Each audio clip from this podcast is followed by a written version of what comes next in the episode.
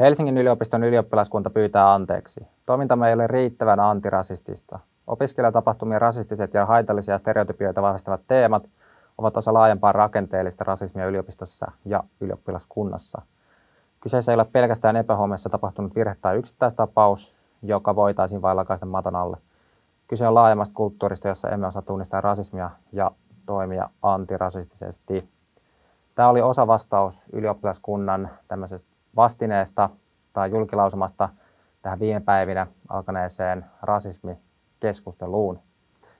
Tämä on siis Puheenaihe kymppi ja tässä aiheessa pureudutaan äh, tähän kyseiseen tapaukseen, mutta myös oikeastaan enemmän vielä laajemmin tähän niin kuin ilmiönä tämmöisiin internet-lähtöisiin ilmiöihin ja miten ne vaikuttaa instituutioihin.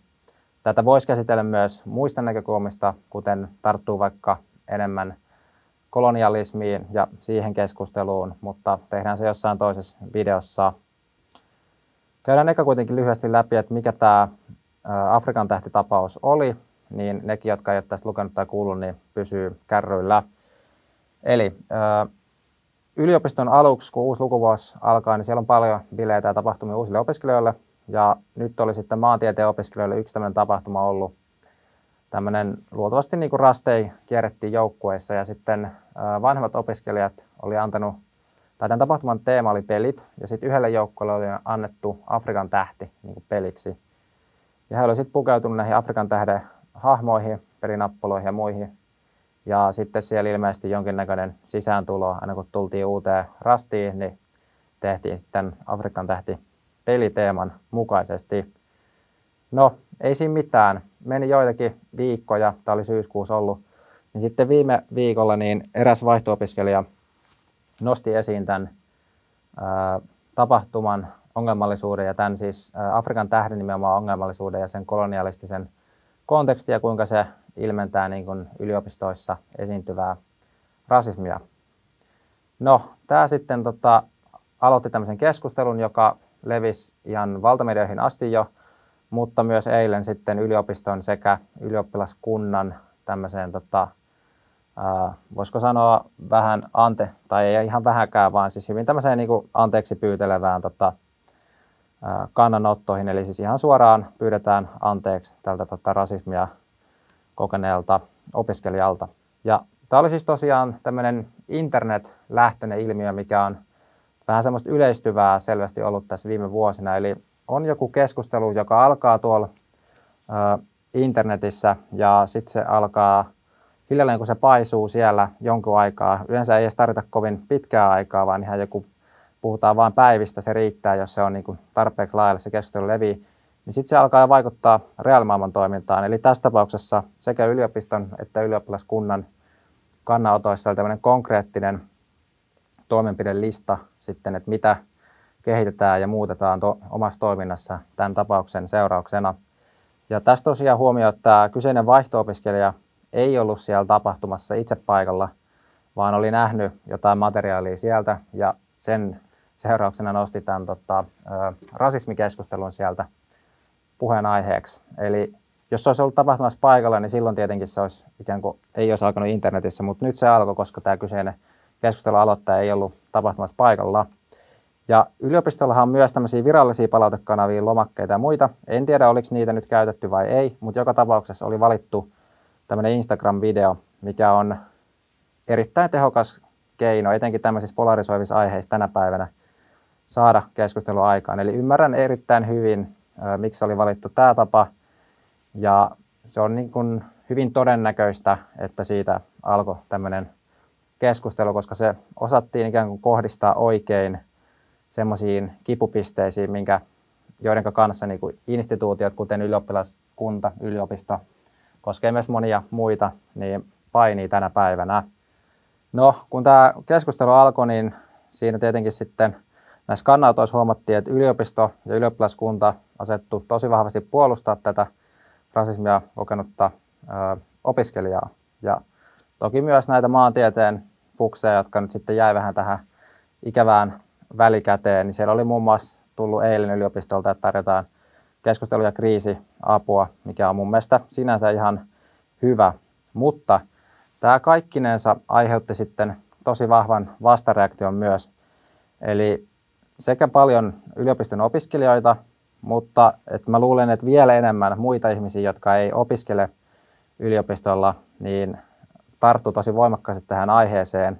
Ja varmasti sen takia, että jos tämä konteksti ei ole niin tuttu, niin tämä voi näyttää hyvin semmoiselta pikkusieluiselta ja ikään kuin semmoiselta jatkumolta myös laajempaa tapahtumien sarjaa.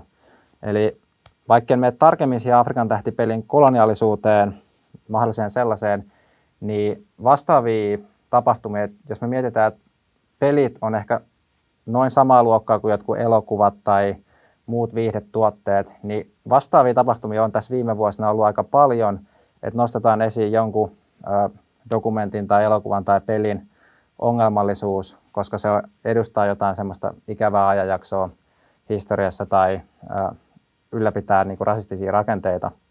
Mutta joka tapauksessa vahva vastareaktio tuli ja varmasti tällä porukalla on huolena se, että onko tämä kehitys menossa Suomessa samaan suuntaan kuin mitä se on Yhdysvalloissa mennyt. Eli polarisaatio kasvaa koko ajan lisää ja siellä monet instituutiot, kuten akatemia, yliopistot, on mennyt tosi niin kuin voimakkaasti vasempaan suuntaan ja sitten taas siitä on tosi iso kuilu syntyy ikään kuin vasemmisto ja oikeiston välille sitä kautta. Toki Yhdysvalloissa on myös alkanut tulla tämmöistä vastavetoa ja niin kuin vastakulttuuria tälle, eli esimerkiksi media on tosi jakautunut oikeistolaiseen ja vasemmistolaiseen mediaan, eli oikeistolaisilla on tullut myös omia ikään kuin instituutioita ja se polarisaatio on hirveän vahvaa. Ja toki myös se akseli oikeisto-vasemmista on Yhdysvaltain kontekstissa eri. Yksi konkreettinen esimerkki ihan tästä viime päiviltä oli tämmöinen juttu, että Netflixissä, Netflixissä oli yritetty harrastaa tämmöistä niin sanottua woke-aktivismia, eli sieltä oli pyritty joku niiden tuotanto niin kuin, ää, perumaa ja tavallaan niin kuin, menty sinne firman johtokuntaa siitä, että siellä oli tämmöistä jotain transihmisiä loukkaavaa esitetty. Niin nyt Netflix tässä tapauksessa niin väliaikaisesti erotti nämä, jotka oli mennyt ikään kuin, ää, jotka pyrki ää, harrastaa tämmöistä niin kuin, sensuuriin lisäävää ää, kulttuuria siellä ja niin kuin, poistaa materiaalia sen takia, että se loukkaa jotakin kolmatta osapuolta. Niin tämä on semmoinen esimerkki, että myös tämä niin kuin vastapalloveto on koko ajan voimistunut ja se polarisaatio on, niin kuin se oikeastaan niin kuin vaan kasvaa, että on vähän niin kuin kaksi leiriä.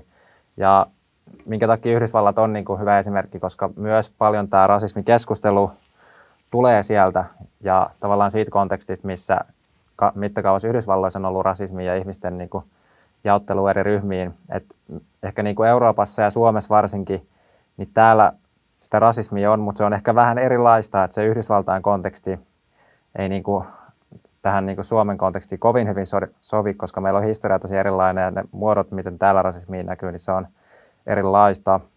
Mutta joka tapauksessa voi sanoa, että kyllä Suomessakin ää, instituutioihin, ää, myös yritysmaailmaa koskee, niin on tullut tämmöinen tosi vahva dogma siitä, että millainen tavallaan maine pitää olla ja millainen se tietty tota, paradigma pitää olla, just liittyen näihin vastuullisuus, syrjintä, antirasismi, vihreys, niin kuin tämmöisiin kysymyksiin. Et siitä on tullut niin kuin, yrityksellekin taloudellisen voiton lisäksi semmoinen toinen ikään kuin kategoria, missä kilpaillaan.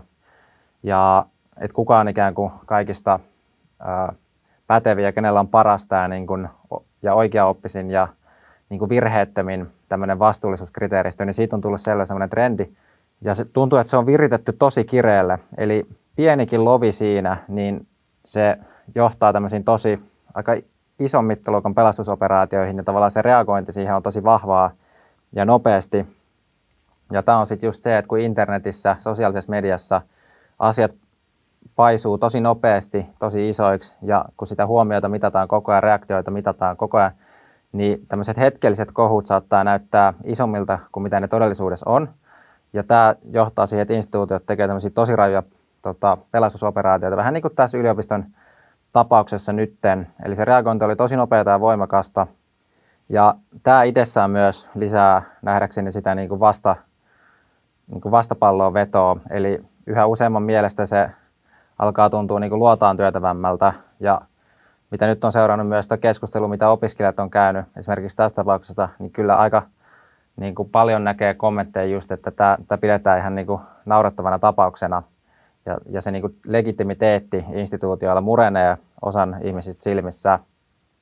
Ja meillä Suomen historiaa, jos katsotaan, niin mehän ollaan pitkään oltu vähän tämmöinen oma lintukotonsa täällä ja niin kuin se, mitä tuolla maailmalla tapahtuu, ne tuulet ei ole ihan hirveästi vaikuttanut meihin, mutta nyt tässä viime vuosikymmeninä se on just kääntynyt päinvastoin, että tänne on tosi paljon tullut uusia ajatuksia, kulttuurisia virtauksia, myös uusia ihmisiä tullut maahanmuuttajina. Ja tavallaan nyt tämä niin kuin, ää, Suomen ennen, mikä me ollaan oltu tosi homogeenisia, niin nyt se on niin kuin muuttunut ja tänne on tullut lyhyessä ajassa paljon niin kuin kaikkia uusia kulttuurillisia piirteitä myös. Niin se, mikä mä näkisin ehkä, mitä me nyt voitaisiin Suomessa tehdä, niin välttää niitä virheitä, mitä on tehty vaikka Yhdysvalloissa. Eli kun me ollaan, Suomi on aika pieni maa ja täällä on oikeasti aika pienet piirit loppupeleissä, niin ei ikään kuin mentäisi samalla lailla tuommoisten internet- ja julkisuusdogman tavallaan vangeiksi. Tai ei lukittaisi meitä itseämme sekä instituutioissa että myöskään niin kuin yksilönä tämmöisen niin kuin dogma-ajattelun ö, vangeiksi, vaan kääntäisi se pikemminkin vahvuudeksi, että me ollaan niin kuin aika pieni ja tiivis yhteiskunta. Ja se voi tarkoittaa sitä, että meillä on tosi hyvä keskusteluyhteys kaikkien osapuolten välillä koko ajan. Eli mä näkisin, että tässä on Suomessa niin kuin paikka kääntää tämä niin kuin vahvuudeksi, että me ollaan tiivis yhteiskunta. Ja tähän loppuun on hyvä mainita, että vaikka tuossa just puhuin siitä, että tämmöiset, tai tämä internet-ilmapiiri ja tämä nykyinen viritetty jännittyneisyys tässä niin kuin instituutioiden tavassa viestiä ja jotenkin siinä vastuullisuus kaikessa kehikossa, niin se altistaa sille, että myös tämmöisiä false flag-hyökkäyksiä voidaan tehdä. Eli välillä on oikeasti vaikea erottaa, että onko joku tehty vakavamielisesti vai niin kuin parodiamielessä. Eli ollaan nähty aikaisemmin, en nyt viittaa tähän kyseiseen tapaukseen, mutta aikaisemmin esimerkiksi eri medioihin on mennyt läpi parodiamielessä kirjoitettuja tekstejä, jotka on men- otettu vakavissaan. Ja tämä on niinku se yksi semmoinen lieveilmiö, että silloin käy just se, että kuinka moni ottaa sitten enää tosissaan asioita silloin, kun se oikea tulipalo on käynnissä.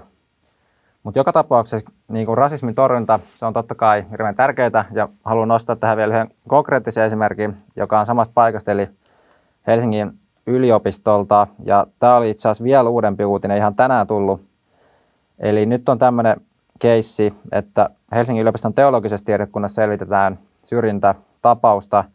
Ja tässä oli ilmeisesti ollut palkkaamassa niin kuin, ä, lehtori yliopistolle ja siinä oli sitten näille, jotka oli hakenut sitä tehtävää, niin sanottu ihan suoraan, että sukunimi vaikutti tähän valintaan. Eli tämä tapaus, voitte käydä siitä, lukea siitä eri medioissa, niin mun mielestä on esimerkki siitä, että se rasismi ei todellakaan ole mitätön asia tai se ei ole joku semmoinen asia, jota ei ole olemassa, mutta nyt on tärkeää, että me yhteiskuntana toimitaan sillä, että se ei jää semmoisen sumuverhon taakse, vaan se oikea rasismi on se, mihin puututaan. Ja sitten tämmöinen tota, enemmän kohutyyppinen ja sensaatiohakuiset tapaukset, niin niistä pyritään ehkä niinku, ää, raapimaan se turha kohupinta pois ja keskittymään siihen niinku, ää, olennaiseen asiaan ja syrjinnän ehkäisyyn. Mut kiitos kun katsoit tämän videon tai kuuntelit ja viime jaksoon tuli hei tosi hyviä kommentteja tuonne YouTuben puolelle ja olisi kiva saada tähänkin videoon. Tämä on tosi tunteita herättävä aihe ja varmasti ää, osa voi olla jo väsyneitä tähän keskusteluun, jos on tätä paljon seurannut, mutta arvostan kaikki hyviä kommentteja, sieltä itsekin oppii aina paljon. Ei kai siinä muuta, tilatkaa kanava ja laittakaa peukkuja jos tykkäsitte ja mennään seuraavassa videossa. Moi moi!